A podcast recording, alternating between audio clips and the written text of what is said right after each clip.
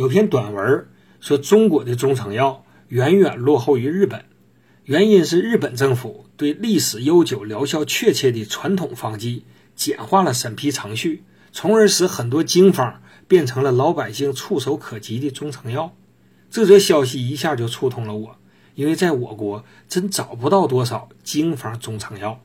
今天去听坎香玲教授讲《伤寒论》，才知道葛根汤出了颗粒剂。以后再治风寒感冒，又多了一个经方选项。中医治疗感受风寒随即发病的患者，常用桂枝汤或麻黄汤。